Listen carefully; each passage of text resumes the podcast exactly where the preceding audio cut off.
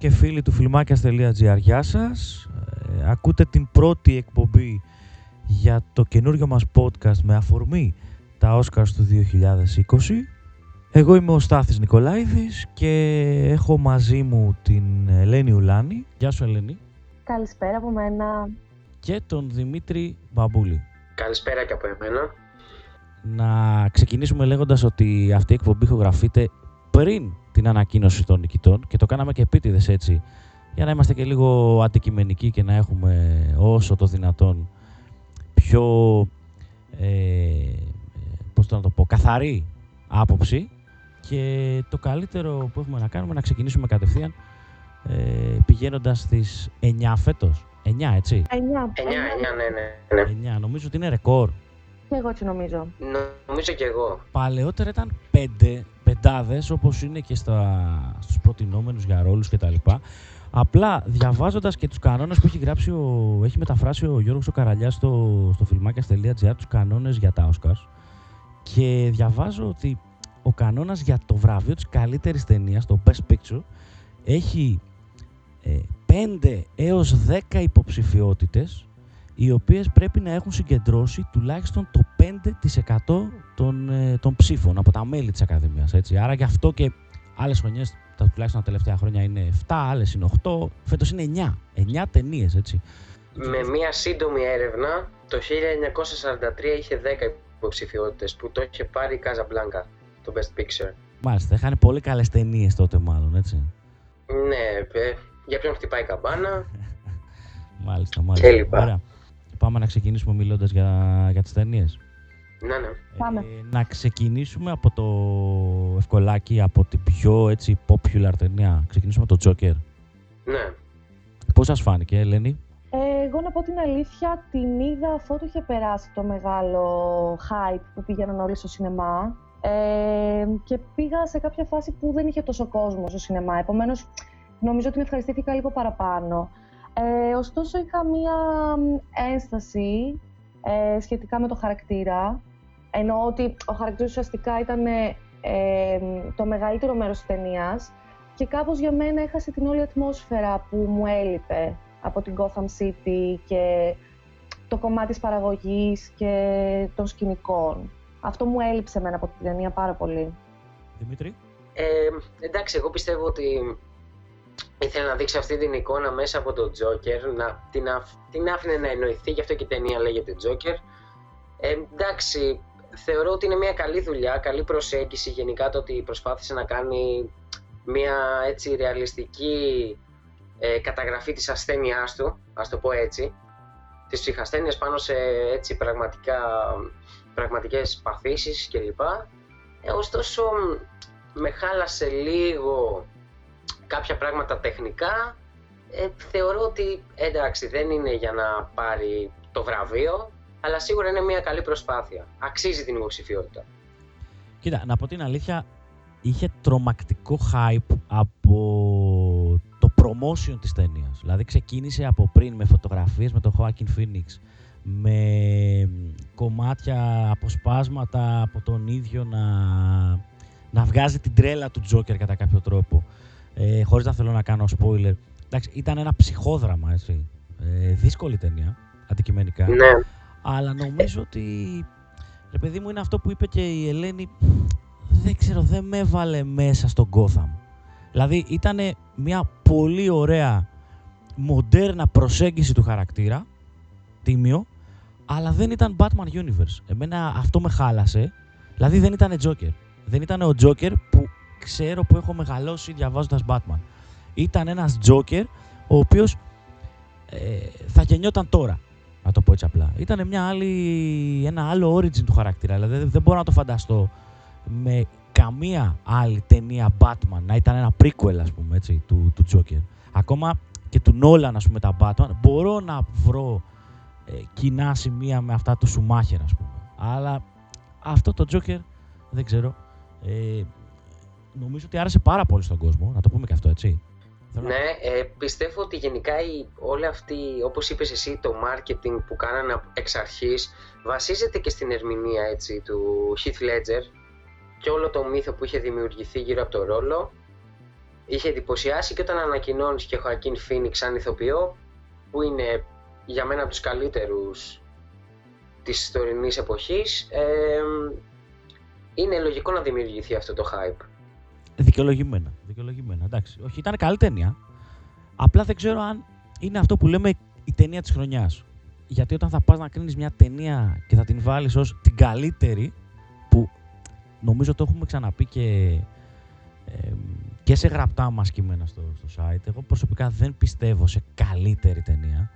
Ε, γιατί όπως και να το κάνουμε, υποκειμενικά ο καθένας βλέπει ταινίες. Πιστεύω σε πιο αγαπημένη ταινία, σε, το, το να πεις best picture γενικά, είναι too much για μένα. Δεν ξέρω, Ελένη.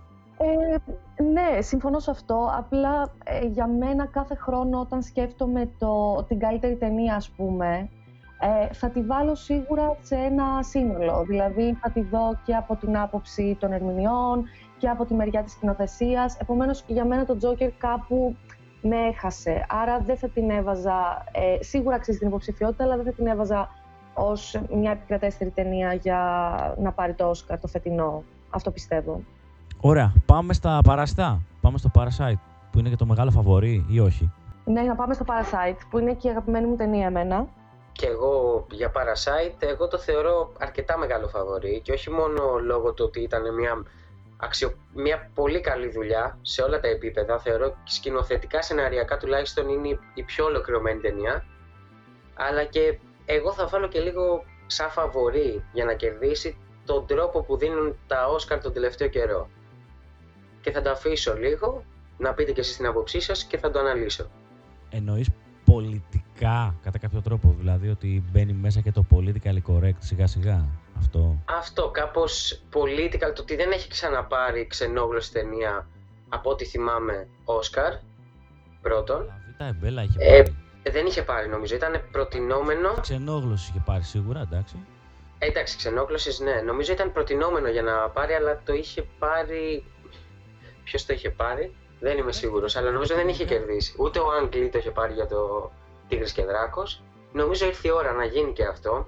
Έτσι πιστεύω εγώ. Ελένη, τι σου άρεσε και τι δεν σου άρεσε την ταινία; Κοίταξε, εμένα η ταινία ε, με εντυπωσίασε γιατί είχε τρομερά στοιχεία ε, σαρκασμού.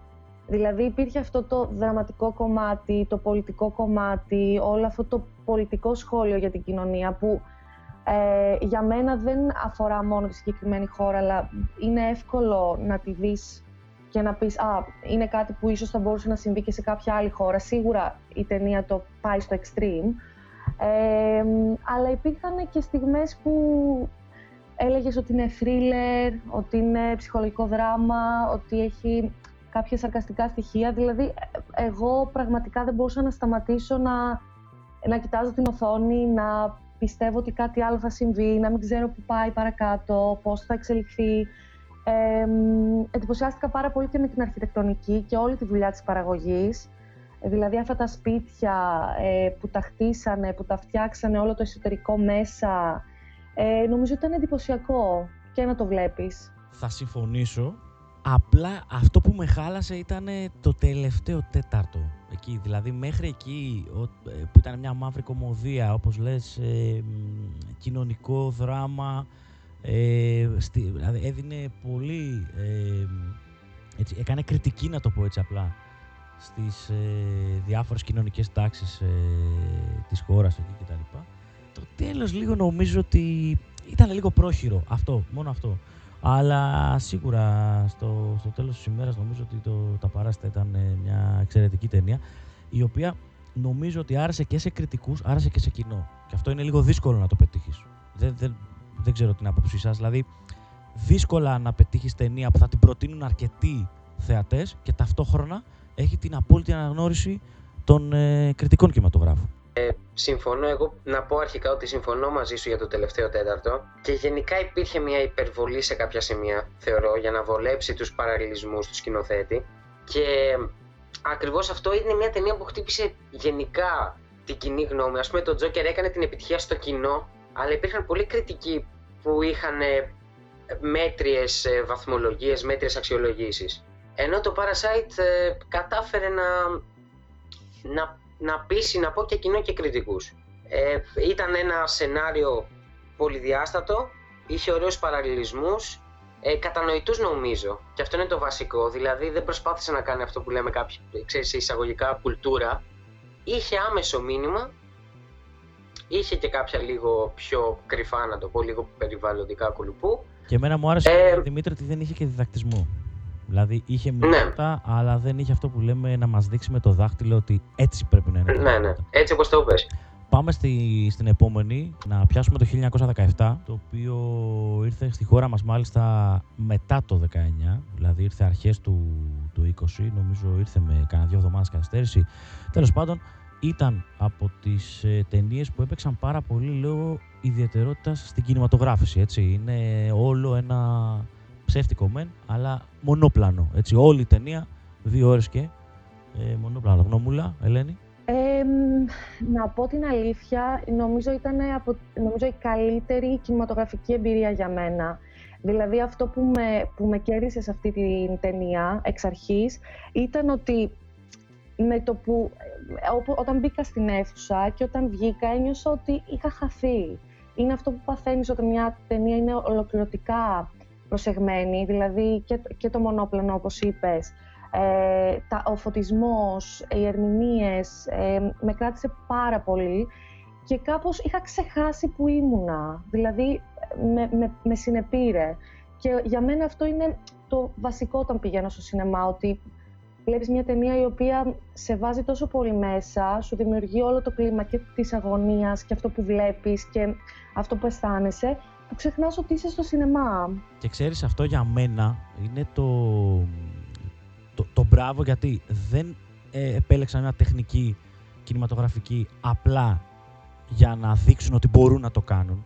Ε, είναι αυτό ακριβώς που λες, δηλαδή ε, ότι μπήκες μέσα στην ταινία. Εγώ αισθάνομαι ότι η ιστορία είναι καταρχάς για, τους δύο, για δύο στρατιώτες οι οποίοι πρέπει να πάνε από την μία μεριά στην άλλη, να περάσουν και μέσα από εχθρικά εδάφη για να δώσουν ένα μήνυμα τέλος πάντων στους, σε, σε έναν άλλο λόγο, κάτι τέτοιο. Το ζήτημα είναι ότι για να πάνε από τη μία μεριά στην άλλη, όλο αυτό το μονόπλανο σου δίνει την, την αίσθηση ότι έχεις περπατήσει όλο αυτό, όλη αυτή τη διαδρομή. Δηλαδή, ε, είναι σαν να πηγαίνεις σε real time και να αισθάνεσαι ότι ναι, ρε παιδί μου, το περπάτησα, το έκανα, το ξέρω πόση απόσταση έχει από εδώ μέχρι εκεί. Και γι' αυτό και σου δίνει και το συνέστημα αυτό, γιατί αισθάνεσαι συνοδοιπόρος των δύο. Έτσι, Δημήτρη; Ε, ναι, συμφωνώ απόλυτα. Ήταν αυτό που λες σε real time. Ακολουθούσες την κάθε τους κίνηση, ε, πώς έβλεπαν τα πράγματα. Εγώ γενικά για την ταινία ε, τη θεωρώ την καλύτερη σκηνοθετικά. Ε, από την άποψη, όπως είπες και εσύ, λόγω των τρικ που χρησιμοποίησαν. Ε, εντάξει, η κινηματογράφηση του Deakins νομίζω από τις καλύτερες ξανά. Ωστόσο, εγώ προσωπικά έχω ένα έτσι αρνητικό, ε, λίγο το σενάριο όλο αυτό έτσι όπως το είπαμε. Δηλαδή, ναι μεν η διαδικασία ήταν καλή, έβλεπες real time να πηγαίνουν από τη μία άκρη στην άλλη, ε, αλλά νομίζω ότι δεν μου κράτησε τόσο το, το ενδιαφέρον η, να το πω, η υπόθεση. Αυτό ότι έπρεπε να μεταφέρουν ένα μήνυμα δεν ήταν βέβαια και ο άμεσος σκοπός αυτός, ήταν να δείξει κάποια άλλα πράγματα. Αλλά ναι, εκεί με έχασε λίγο. Δηλαδή υπήρχαν σημεία, θα το πω, τα οποία βαρέθηκα. Εντάξει, το σενάριο σαν σενάριο δεν ήταν κάτι το ιδιαίτερο. Έτσι, ναι, εννοείται. Ε, αλλά είναι αυτό που είπαμε και στην αρχή και νομίζω ότι εκεί θα συμφωνήσουμε και τρεις. Κινηματογραφική εμπειρία. Έτσι, δηλαδή, σε βάζει μέσα, λες και είναι πώς είναι στα παιχνίδια, στα video games, το, το first person που λέμε. Δηλαδή, μπαίνεις μέσα και αισθάνεσαι ότι είσαι μέσα στο παιχνίδι. Έτσι ακριβώς αισθάνθηκα και, και εγώ στο, στο 1917.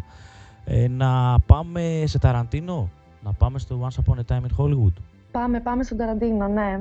Εντάξει, προφανώς ήταν αρκετά μια, μια αρκετά μεγάλη ταινία ε, και πηγαίνοντας στο σινεμά ήμουνα κάπως ανησυχούσα για το κατά πόσο θα με κρατήσει ή όχι, γιατί είναι πολύ σημαντικό αυτό όταν έχεις μια ταινία μεγάλης διάρκειας.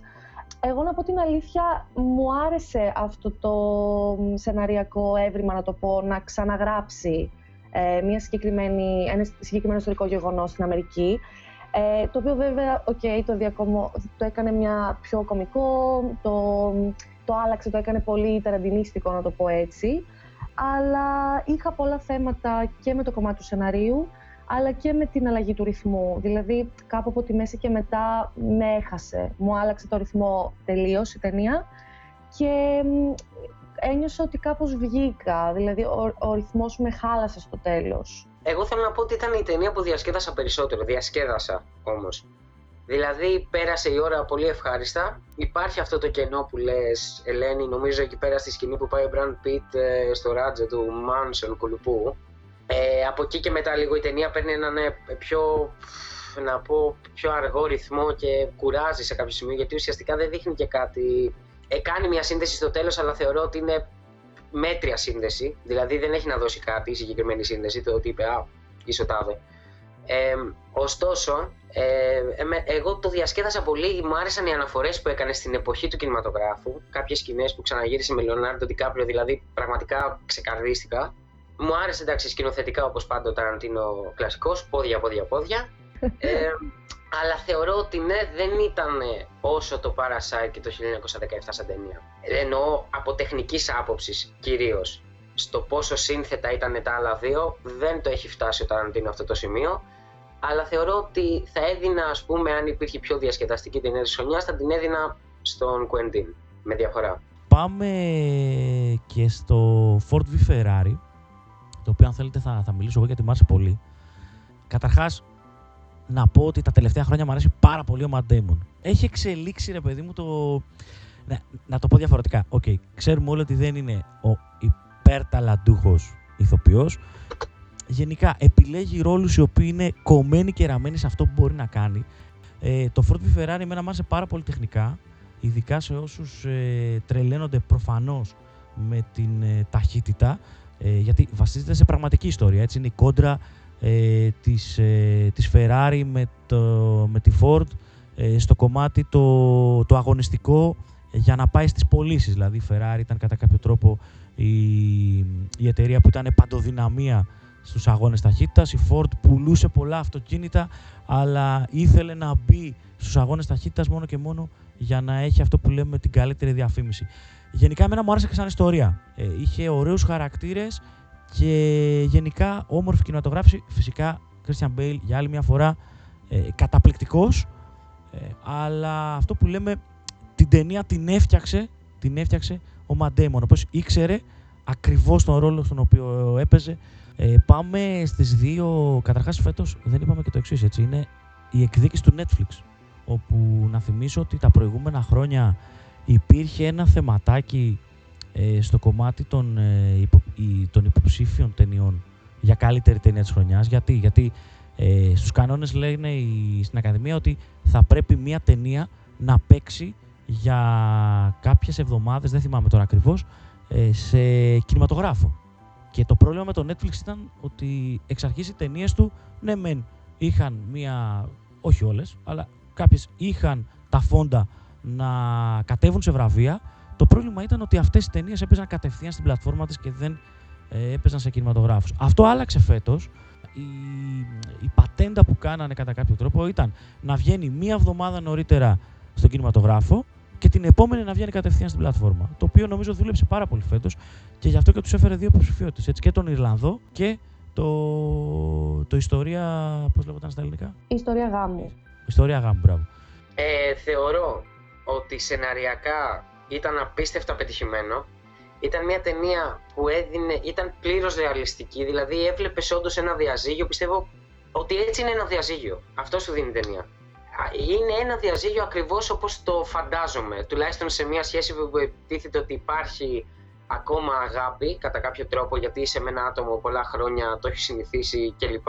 Αλλά η μεταξύ σας τριβή δημιουργεί προβλήματα. Μου άρεσε πάρα πολύ ε, και η σκηνοθεσία και οι ερμηνείες Adam Driver νομίζω next big thing. Ε, ωστόσο εμένα με χάλασε ένα σημείο που γενικά εκεί πέρα πιστεύω ότι χάνει ο, δεν είμαι σίγουρος για το όνομα του σκηνοθέτη, Baumbach, δεν είμαι σίγουρος πώς προφέρεται, ότι προσπαθεί γενικά στις ταινίες του να βάζει ένα στοιχείο χιούμορ και ειδικά στο Marriage Story στην αρχή όλοι έχουν, προσπαθούν να βρουν μια ατάκα, να το πω έτσι. Η μαμά, ας πούμε, της Scarlett Johansson, ο χαρακτήρας αυτός, ε, η Scarlett Johansson, ο Adam Driver προσπαθούν να βρουν μια ατάκα όχι και τόσο εμπνευσμένη θα πω.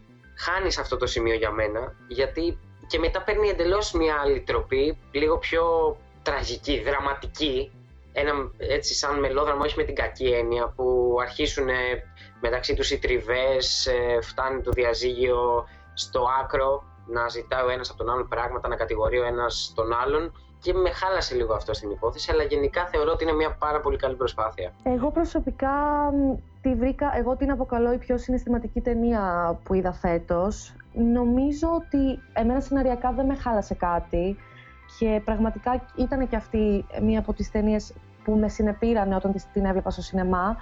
Ε, ένιωθα και εγώ ότι ζω αυτό το δράμα των δύο χαρακτήρων και έχω εντυπωσιαστεί με τον Adam Driver, όχι μόνο από αυτή την ταινία, αλλά γενικά νομίζω είχε και μια καλή χρονιά και όσο πάνε οι ρόλοι του ανεβαίνουν, κάνει πολύ διαφορετικά πράγματα. Και η Scarlett μου άρεσε αρκετά, να πω την αλήθεια, αλλά θεωρώ ότι επειδή μπήκε δίπλα στον Adam Driver, κάπως την επισκίασε. Δηλαδή, ναι μεν ήταν καλή, αλλά ήταν και ο Adam Driver. Πάμε και στον, ε, στον Ιρλανδό, ταινία τρεις ώρες, καλά θυμάμαι, τρεις ώρες και κάτι. Ναι, τρεις ώρες και κάτι ήταν. Ναι, ναι, ναι. ναι. Του Σκορτσέζε, ο οποίος πήρε πάρα πολλά χρήματα από το Netflix. Ε, εγώ θεωρώ υπερβολικά τα λεφτά τα οποία έδωσε η πλατφόρμα ε, για μια τέτοιου είδους ταινία αλλά για να φέρεις και μεγάλα ονόματα αποκλειστικό περιεχόμενο για τους, ε, για τους συνδρομητές σου νομίζω ότι πρέπει να τα χρυσοπληρώσεις. Είχαμε ένα reunion ε, του Ντενίρο με τον ε, Αλπατσίνο στον Ονό όπου ουσιαστικά εκεί και οι δύο εκτόξευσαν την καριέρα τους. Δεν είχαν παίξει ούτε μία σκηνή μαζί γιατί παίζαν σε διαφορετικά χρονικά. Οπότε νομίζω σε μία ταινία μόνο έχουν βρεθεί. Ε, στο hit, στο hit. Μπράβο, στο hit και σε ένα άλλο το οποίο. Right Zeus to kill, ναι, right ναι, ναι, Zeus to kill, πώς λέγεται. Μου φωνεύσει στα ελληνικά. Ναι, αυτό. Ότι ουσιαστικά καταφέρνει ο Σκορτσέζε να φέρει μεγάλα ονόματα, ε, να κάνει μια ταινία ε, είναι βασισμένη σε πραγματική ιστορία, σωστά; Ναι, νομίζω που καταγράφεται σε ανάλογο βιβλίο. Ναι. Iceman, νομίζω. Ναι. Γνώμη γενικά για την ταινία; Ε, να ξεκινήσω. Εγώ προσωπικά τη βρήκα μια ωραία ταινία. Ε, αρκετά φιλοσοφημένη, άλλο στυλ από τα μαφιόζικα που έχουμε δει από τον Σκορτσέζε. Δεν είχε την ένταση του Goodfellas, ούτε τις ανθρωπές του Καζίνο, αλλά για μένα είναι αυτό ότι είναι στην ηλικία ο Σκορτσέζε να γυρίσει μια τέτοια ταινία, θεωρώ. Σκηνοθετικά μου άρεσε η ταινία, λίγο αποτυχημένο εκεί πέρα το CGI νεότητας του Ντενίρο, εντάξει είναι γνωστά αυτά νομίζω έχουν ακουστεί πολύ. Ωστόσο, σίγουρα θεωρώ ότι δεν είναι μια ταινία που μπορεί να θεωρηθεί από τα φαβορή για να πάρει βραβείο. Το έχουμε δει κιόλας στις μέχρι τώρα βραβεύσεις, γιατί ακριβώς έχει κάποια κενά, να το πω, κάποια νεκρά διαστήματα μέσα η ταινία όπου ε, λόγω της διάρκειάς της φαίνονται ακόμα μεγαλύτερα για το κοινό, για το θεατή που το βλέπει. Εγώ θα την προτιμούσα πάντως επειδή είναι και της μόδας σαν ένα mini series, δύο-τρία επεισόδια, δηλαδή να το γυρίσει ο Σκοτσέζε σε ένα άλλο format. Βέβαια, εντάξει, προφανώς και εντάξει, έχει πίσω του έναν εγωισμό κατά κάποιο τρόπο, ένα καλό εννοούμενο εγωισμό που δεν θα το έκανε. Ε, σου λέει: Εγώ τρεις ώρες θέλω ταινία, τρεις ή μισή ώρες θέλω ταινία. Θα την κάνω τρεις ή μισή ώρες και άμα θέλετε, δείτε την. Ε, αλλά θα την προτιμούσα σε άλλο φορμάτ. Ελένη. Ε, εγώ να πω την αλήθεια, ξέρεις όταν βλέπεις Σκορτσέζε, λες: OK, βγαίνει η νέα του ταινία, ε, ενθουσιάζεσαι. Ε, ίσως ήταν μία από τις ταινίες που με απογοήτευσαν αυτή τη χρονιά. Ε, ωστόσο, αυτό το πράγμα που δεν μπορούσα να σταματήσω να σκέφτομαι είναι ότι μου δημιούργησε μια τρομερή νοσταλγία. Νοσταλγία για κάποιες ε, αντίστοιχες ταινίες, ο αντίστοιχο στυλ που έχουμε δει τη δεκαετία του 70 και του 80 και πραγματικά πολλές φορές ένιωθα ότι θέλω να βάλω τα κλάματα επειδή ένιωθα αυτή τη νοσταλγία από όλες αυτές τις ταινίες που έχουμε δει, τον ταξιτζή, όλα αυτά τα πράγματα, σαν να κάπως μου ήρθαν πίσω. Ήταν μια γνώριμη, ένα γνώριμο αίσθημα όλο αυτό. Ωστόσο, συμφωνώ με το Στάθη. Θα προτιμούσα κι εγώ να είναι σε άλλο φορμάτ. Από την άποψη ότι επειδή βρήκα κι εγώ πολλά σεναριακά κενά, ίσως ένα διαφορετικό φορμάτ να μπορούσε να βοηθήσει και το σενάριο. Να μπορέσει να έχει κάποιο, κάποιο κλείσιμο, να έχει κάποιο, κάποια τέλος πάντων πιο σωστή μορφή. Να σε κρατάει σε ενδιαφέρον, γιατί αντικειμενικά όταν το κόβεις σε κομμάτια, ε, βρίσκεις τα σημεία εκείνα ώστε να ανανεώνεις το ενδιαφέρον του, του θεατή. Πάμε και στις δύο τελευταίες. Τζότζο Rabbit. Ελένη, θέλεις να πάρεις πάσα να μιλήσεις γι' αυτό; Εγώ είμαι τρομερή φαν του Taika Waititi, του σκηνοθέτη, ε, λόγω του, του What We Do in the Shadows, το οποίο θεωρώ ότι από μαύρη κομμωδία είναι ό,τι καλύτερο έχω δει τα τελευταία χρόνια. Θεωρώ τρομερή δουλειά, με το, ότι έγινε τρομερή δουλειά με το σενάριο στο Jojo Rabbit.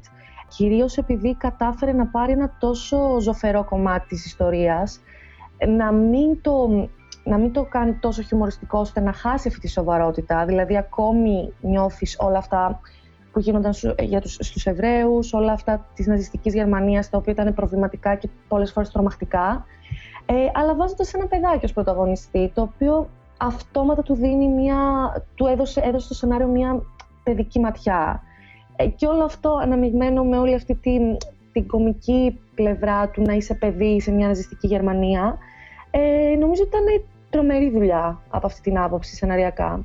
Δημήτρη; Θεωρώ είναι η πιο φαν ταινία που υπάρχει, έτσι σατυρική βασικά, όπως λένε πολλοί η στάτηρα της χρονιάς. Είναι καλή δουλειά, ε, προσεγμένη όπως είπαμε έχει και αυτό, έχει, για μένα είναι πολύ έτσι εχμηρό το χιούμορ σε κάποια σημεία. Εγώ εκεί λίγο γέλαγα. Ε, Μιας και είχαμε, ξέρεις, και την κομική απεικόνηση του Χίτλερ να λέει κάποια πράγματα κλπ. Ε, ήταν μια καλή δουλειά και σεναριακά προσεγμένη δουλειά στο είδος της σάτυρας ειδικά. Ε, White θα συμφωνήσω, τον βρίσκω ε, απίστευτο. Έχει για ό,τι θέλει να κάνει, έχει πολλές ιδέες. Ακόμα και στο Thor Ragnarok κατάφερε να το κάνει, τι να, πω, να το απογειώσει με το χιούμορ και, τις, ε, και τα πράγματα που πρόσθεσε, ακόμα και τα soundtrack θα έλεγα. Ωστόσο πάλι δεν το θεωρώ μια ταινία ε, επίπεδου Best Picture. Θεωρώ ότι είναι έτσι μια ταινία λίγο πιο ανάλαφρη, ωστόσο μια πολύ καλή δουλειά για το είδος της. Εγώ να προσθέσω και η θεματολογία Δημήτρη, αλλά είναι και το, το πόσο δύσκολο είναι στην εποχή μας να επιλέξεις ένα τέτοιο θέμα και να κάνεις σάτυρα. Και λέω την εποχή μας γιατί ε, σε μια εποχή όπου είναι όλοι έτοιμοι να πούνε ότι προσβλήθηκαν, κάνει κάτι τόσο προσεγμένο και νομίζω γι' αυτό ε, και παίρνει κατά κάποιο τρόπο την αναγνώριση και, και μόνο που είναι ε, στις υποψήφιες νομίζω ότι είναι ένα παράσημο για τον ε, όντως πάρα πολύ συμπαθητικό White Και κλείνουμε με το Little Woman που νομίζω ότι άρεσε, εγώ θα ομολογήσω ότι δεν έχω διαβάσει το βιβλίο, είδα την ταινία, άρεσε πάρα πολύ σε αυτούς οι οποίοι ήταν φαν του βιβλίου. Ε, εγώ μπορώ να πω ότι ήταν μια πολύ προσεγμένη συναισθηματική ταινία με πάρα πάρα πολλούς ανερχόμενους, δηλαδή το casting ήταν τρομερό, με πολλούς ανερχόμενους ηθοποιούς, αλλά νομίζω ότι μπήκε περισσότερο για να, για να έχει ένα πλουραλισμό κατά κάποιο τρόπο η εννιάδα των, ε, των προτινόμενων. Καλή ταινία, αλλά όχι το ένα από τα φαβορή για το Best Picture. Βέβαια, τα Oscars τα τελευταία χρόνια μας έχουν ε, συνηθίσει σε, σε εκπλήξεις. Ε, πάμε να κλείσουμε με προβλέψεις για το, για το Best Picture της χρονιάς. Ελένη, θες να ξεκινήσεις; Αχ, λοιπόν, εγώ λόγω της αγάπης μου για το Parasite θα ήθελα πάρα πολύ ε, το Parasite να κερδίσει ε, το Oscar καλύτερης ταινίας. Ε, ωστόσο, να πω την αλήθεια, κλείνω λίγο πιο πολύ στο 1917.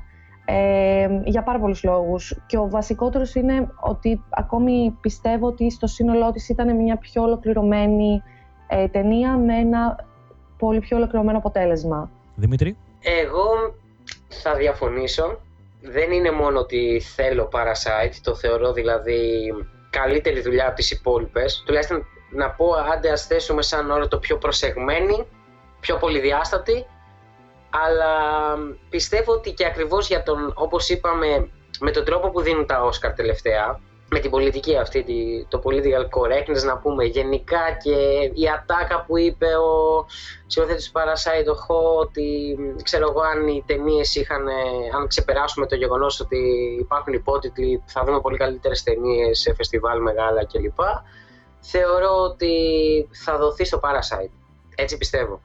Και να προσθέσω ότι τα τελευταία χρόνια γενικά τα Oscars προσπαθούν να, να γίνουν λίγο πιο Sundance, λίγο πιο ευρωπαϊκά, φεστιβάλ κτλ. Δηλαδή βάζουν μέσα το εναλλακτικό σινεμά, το βραβεύουν εννοώ. Λοιπόν, παιδιά, ευχαριστώ πολύ. Να, να κλείσουμε το, το πρώτο μας επεισόδιο. Ήταν η Ελένη Ουλάνη. Γεια σας από μένα. Ο Δημήτρης Μπαμπούλης Και από εμένα, γεια σας. και εγώ ήμουν ο Στάδης Νικολαίδης. Να μπαίνετε στο φιλμάκια.gr και φυσικά να αγαπάτε το σινεμά.